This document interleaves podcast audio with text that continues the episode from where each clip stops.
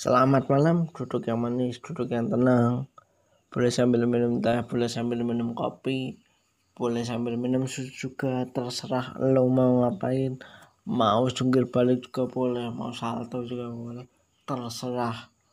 Oke, balik lagi sama gue Aji di My Perspective Podcast. Jujur, sebenarnya di episode kali ini perjuangan buat record tuh berat ya, bukan berat tapi banyak banget rintangannya. Eh, di mana tiba-tiba tetangga gue teriak jadi masuk ke record. Terus eh, tiba-tiba akun anchor gue bermasalah jadi gue harus uh, buat yang baru. Akhirnya gue upload ulang beberapa episode mungkin. Buat episode yang udah gue upload uh, sisanya gue upload besok sekalian episode yang baru ini yang sekarang gue dekat oke. Okay. oke okay, di episode kali ini gue mau ngomongin hal yang sedang terjadi atau yang sedang melanda media sosial kita bersama. Entah itu Instagram entah itu Twitter entah itu TikTok. Ya walaupun gue cuma punya TikTok buat nonton doang bukan buat tiktokan. Ya ya intinya gue punya tiktok lah itu.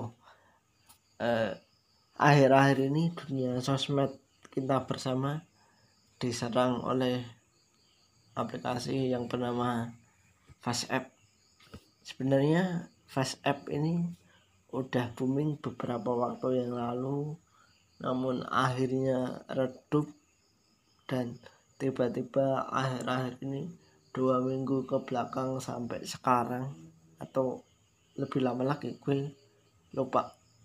Itu booming lagi gara-gara filternya yang menurut gue nggak masuk akal. Yang mana cewek jadi cowok cowok jadi cewek yang tua jadi muda yang muda jadi tua yang lokal jadi bule kayaknya kalau nggak salah atau bule jadi lokal. Itulah eh, Fast App ini sendiri itu menurut gue mengancam itu ya mengancam kepercayaan suami istri. Bukan suami istri yang pacaran tepatnya. Karena orang-orang yang pacaran ini cenderung remaja-remaja anak SMP SMA ya meskipun ada beberapa orang dewasa yang uh, pacaran ya gue sendiri jomblo. He. Ya nggak apa-apa.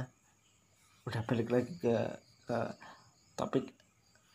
Ya men, itu bermasalah soalnya eh, kalau yang pacaran itu masih remaja seperti yang gue bilang tadi emosinya itu belum terkontrol.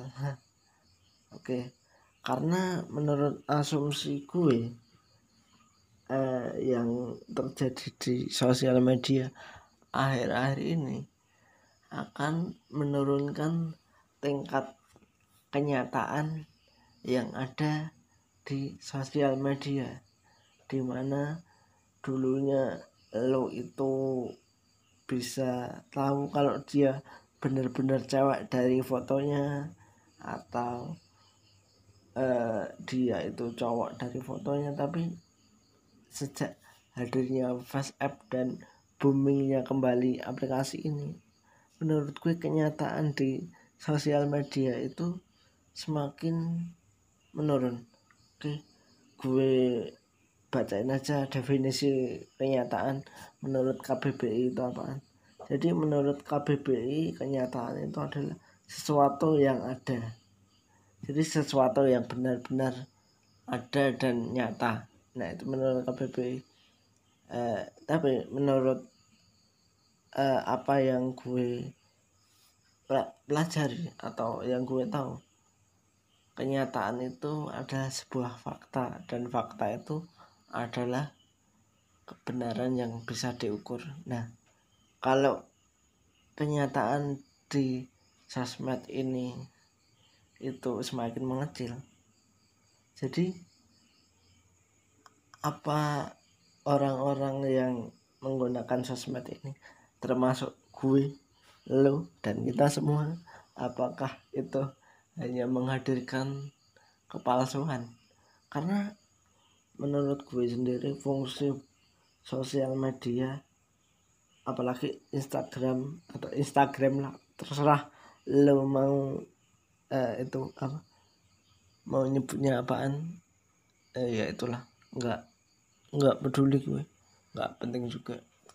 Nah itu menurut gue fungsinya Instagram itu adalah berbagi sebuah momen-momen tertentu. Momen-momen senang-senang atau momen-momen uh, bahagia lu momen-momen uh, ter the best lah buat lo atau buat gue juga atau buat kita semua. Terserah lo mau posting ya nggak gimana terserah tapi tetap harus ada aturan yang di penuhi jangan dilanggar. Ya meskipun ada beberapa konten atau foto video yang melanggar norma sedikit tapi kadang kita suka.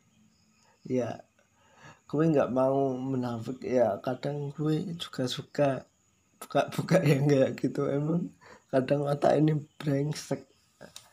Kadang gue brengsek juga. Nah eh, itu menurut gue apakah fungsi dari sosmed dari pemahaman gue yang di mana buat berbagi kebahagiaan atau semacamnya itu akhirnya akan menjadi kepalsuan belaka.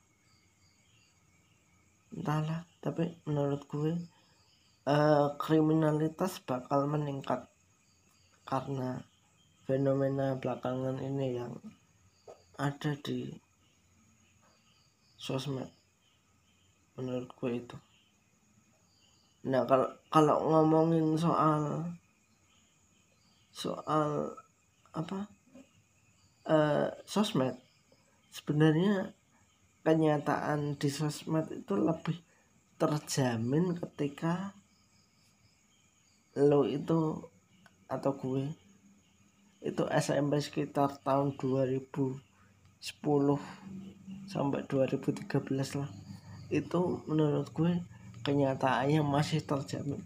Ya meskipun uh, itu adalah masa-masa di mana kita alay di mana mana kita bego di mana cinta monyet ada di mana kalau kita uh, posting foto di sosmed waktu itu masih Facebook sama Twitter itu kepalanya dimiring-miringin terus nama akun Facebook dibuat alay aku selalu menyayangimu atau lo pakai fotonya orang lain yang lo aku sebagai diri lo ya. Ya walaupun eh, konteks ini tetap ada kepalsuan kalau ngomongin soal foto orang lain yang lo pakai di Facebook lo. Ya itu tetap tetap ada faktor kepalsuan. Tapi menurut gue masih banyak kenyataan yang lebih besar yang ada pas waktu itu pas zaman Facebook Twitter tahun 2010 sampai 2013 itu itu masih kenyataannya lebih besar daripada sekarang. Terus uh, menurut gue juga uh, kenyataan yang ada di sosmed ini nggak nggak hanya di sosmed sih. Di internet itu ada yang namanya framing. Di mana bagian-bagian tertentu itu lo hadirkan supaya orang-orang berpikir kejadiannya itu seperti ini. Jadi uh, framing itu fungsinya adalah memotong-motong sebuah kenyataan yang utuh menjadi kenyataan yang terpotong-potong. Akhirnya kenyataan itu disambung dengan kenyataan yang lain. Akhirnya menimbulkan informasi palsu. Akhirnya penipuan terjadi di mana-mana. Dan e, kita kadang mendapat penipuan itu. Penipuan zaman kita SMP kayaknya itu cuma SMS SMS bego yang katanya sebarkan ini ke seluruh kontakmu. Kalau tidak jam 12 nanti ibumu akan atau pacarmu akan. Nah itu menurut gue eh, SMS SMS yang bego penip, penipuan penipuan yang ada pas ya, zaman itu. Kalau ngomongin lagi ngomongin lagi soal penipuan di internet sebenarnya beberapa waktu yang lalu gue nonton di YouTube videonya Bang Andri di channelnya TNM atau juga di podcastnya yang itu yang lunatic podcast yang jadi inspirator adanya podcast ini. Dia tuh ngebahas soal cowok yang nikah sama cowok tapi dia nggak tahu kalau kalau pasangannya itu cowok itu menurut gue salah satu akibat filter-filter itu ya. Atau uh, yang terjadi di Thailand atau di mana gue lupa. Gue nontonnya juga di videonya TNM itu di mana uh, seorang laki-laki berhubungan dengan cewek lewat sosmed dan ketika cewek itu didatangi oleh sang laki-laki ternyata cewek itu seumuran dengan ibunya. Nah itu kan menunjukkan kekuatan sosmed ini sebenarnya gede banget besar banget. Uh, ini menurut gue tergantung gimana peng uh, nanti balik lagi ke gimana penggunanya ya. Tapi secara dampak menurut gue gede banget. Di mana kita itu menjadi uh, rawan tertipu oleh sesuatu hal yang mungkin nggak kita sadari. Ya saran dari gue boleh tetap pakai media sosial gue pun sampai sekarang masih. Itu menurut gue lebih hati-hati aja ya. Apalagi uh, Facebook uh, Facebook dan WhatsApp habis membuat dunia internet gempar dan yang lainnya karena aturan-aturan yang baru ya menurut gue intinya hati-hati aja. Soalnya uh, yang ada di sosmed pada zaman sekarang bukan berarti kenyataan yang sesungguhnya. Bisa jadi itu bukan kenyataan tapi kepalsuan yang dibuatnya tuh. Epic banget eh, kata-kata gue. Ya pokoknya di sosmed itu sekarang banyak banget yang eh, nggak uh, nyata alias palsu. Oke mungkin itu aja podcast dari gue. Karena ini udah malam juga gue mau tidur dan gue mau upload ini nanti kalau enggak besok. Ini sekitar jam 11 kalau enggak salah. Ya 11 lebih 18 ya sampai jumpa di episode selanjutnya. Mungkin maaf kalau di episode kali ini cenderung cuma sedikit ya. Jadi mohon maaf